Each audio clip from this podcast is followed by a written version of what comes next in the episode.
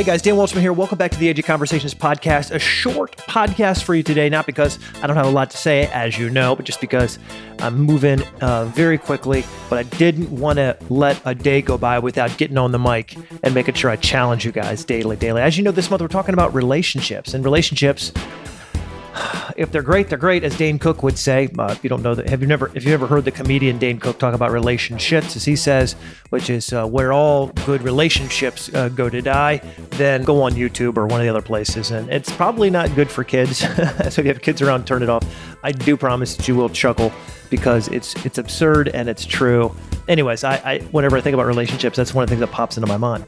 You know, relationships are hard. There's nothing I'm going to tell you this month that you don't already know what's shocking this morning is as I was I spent the last two two hours two and a two and a half hours in this in the library just writing, and as I was writing a couple things, the thought hit me, you know, the stuff that I'm writing about, I really don't do that well.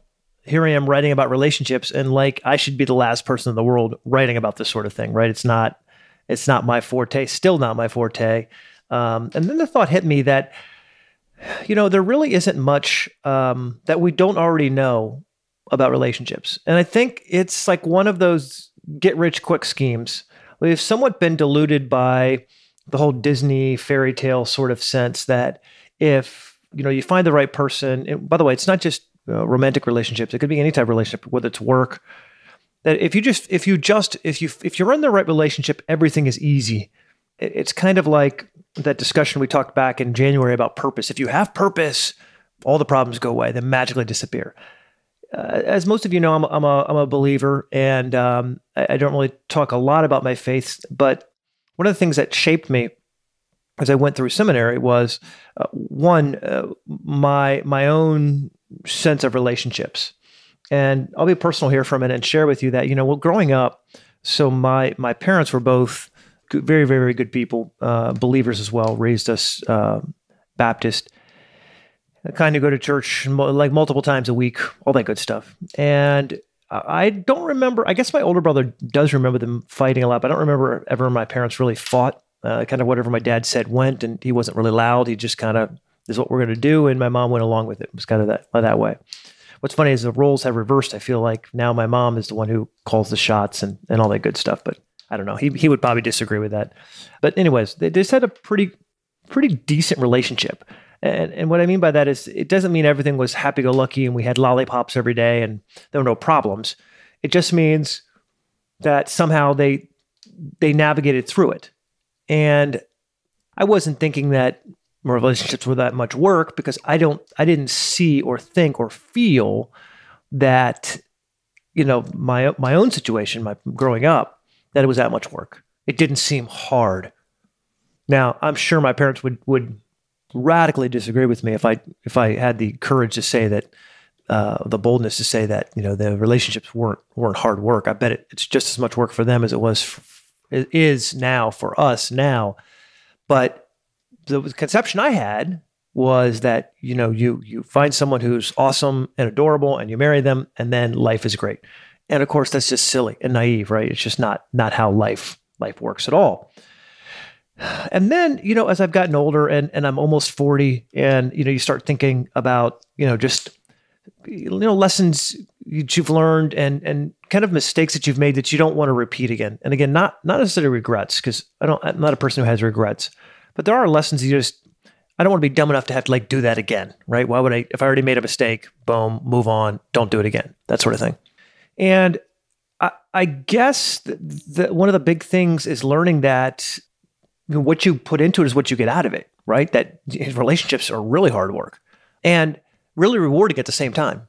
Uh, it's nice to know that someone has your back. It's nice to know that someone is there who can who can help you, someone that you can help. Some, it's nice to know that not everything that you would do is all there is out there. Uh, in other words, for me, if we're up to me, I'd probably be in my room all day, either writing or doing videos or or you know creating content that are running. And when you've got someone who has different ideas and different values and different things like that, all of a sudden it can get it can it can be it can be a lot more fun, right? It can be a lot more fun. Now you have different things you're uh, turned on to, and and you see life in, in a completely different way. A couple things changed for me, and I want to. I'm c- coming to a point here uh, that I thought would be of value to all of you. Number one was this. Again, I said this was a, a short, short podcast, but I want to leave you with a tidbit. Probably uh, six months ago, and maybe more than that, a year ago, in and talking with my therapist, he said, "Have you ever done a personality profile?" And I thought, "Eh, Myers Briggs. You know, what, what kind of crap is that? I'm Dan Waldschmidt. I don't do that stuff." But then I took the test, and it, it really opened my eyes. I, I came out an INFJ, introverted, nurturing. Uh, F is feeling and J is judging. So it's it's a personality that has like one percent of the entire population. It's really weird, and I've always known I was weird. But then f- finding that, having that, opened my eyes to okay, what else is out there? Well, one of the articles I was finishing up reading today, writing today, excuse me. Uh, I put a suggestion in there about there's a book that Gary Chapman wrote called The Five Love Languages. And you don't need to read a book. You can if you want there's a test. If you go to five lo- fivelovelanguages.com slash quiz, I believe. And if you go there, you'll it'll ask you 10 or 15 questions. What you know, A or B questions. Which do you prefer, A or B? N- neither of them are wrong, but what it's done, it will tell you your scores. And 12 is the highest, and then from there it goes all the way down. And so for me, uh, my love language 10 was acts of service or, or, or getting things done together. Seven out of out of 10 was words of affirmation, 5 was quality time, and and then physical touching was 4 and receiving gifts was number 4. Not sure what all that means to be honest with you. I'm still working on some of those things. It might be interesting for you to go take the quiz yourself and see where you where you come out. Kind of what are the things that make you tick and how would you know if you're going to improve your relationship how would you know if you are improving it? Here's what's interesting about about this is that I think the more you're in tune to the fact that your relationships need work and you're in tune to the fact that you can actually make a difference, right? You have the control and if you stop making excuses and just put in a little bit more effort, you can you can make a difference, then you start becoming a little bit more curious. And that's what this is. So if you're a little curious, go to fivelovelanguages.com and type in, I think it's quiz.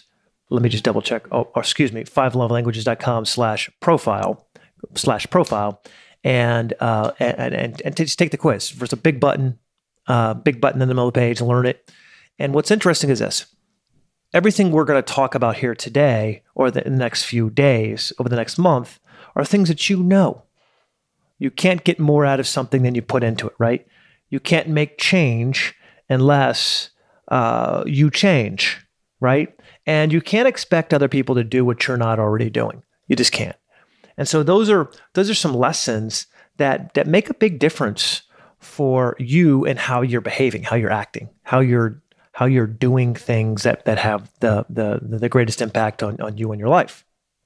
Here's the the the big thing, the biggest thing I would say is that we often, in the busyness of getting to where we want to be, make choices that are just bad.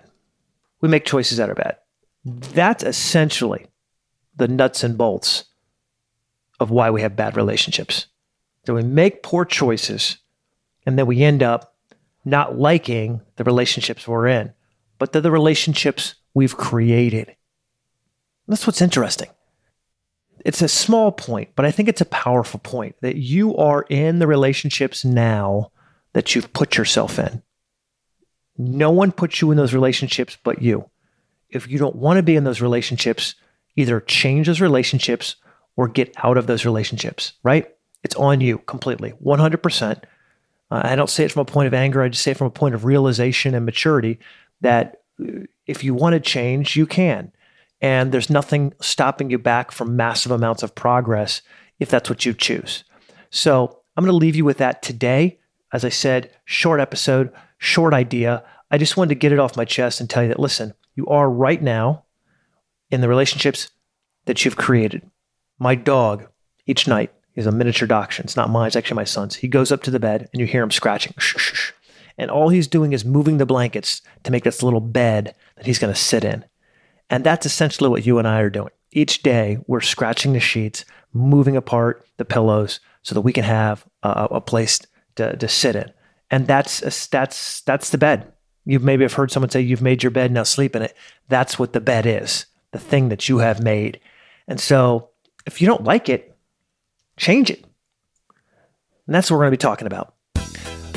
Thanks, guys, for hanging with me for a few short minutes today. I know it's not the longest uh, episode, I, it's just something I was thinking about. And uh, I'll be back tomorrow with some more insights, um, some ways that you can start building healthy relationships. I think we're going to do a two part series on that. And then moving forward, we're going to dig into some pitfalls to avoid. And at the end of the month, I think we're going to have a game plan for all of us to know exactly what we need to do in order to have the relationships that we all want. Meanwhile, if you don't have your March calendar, go to calendarofawesomeness.com.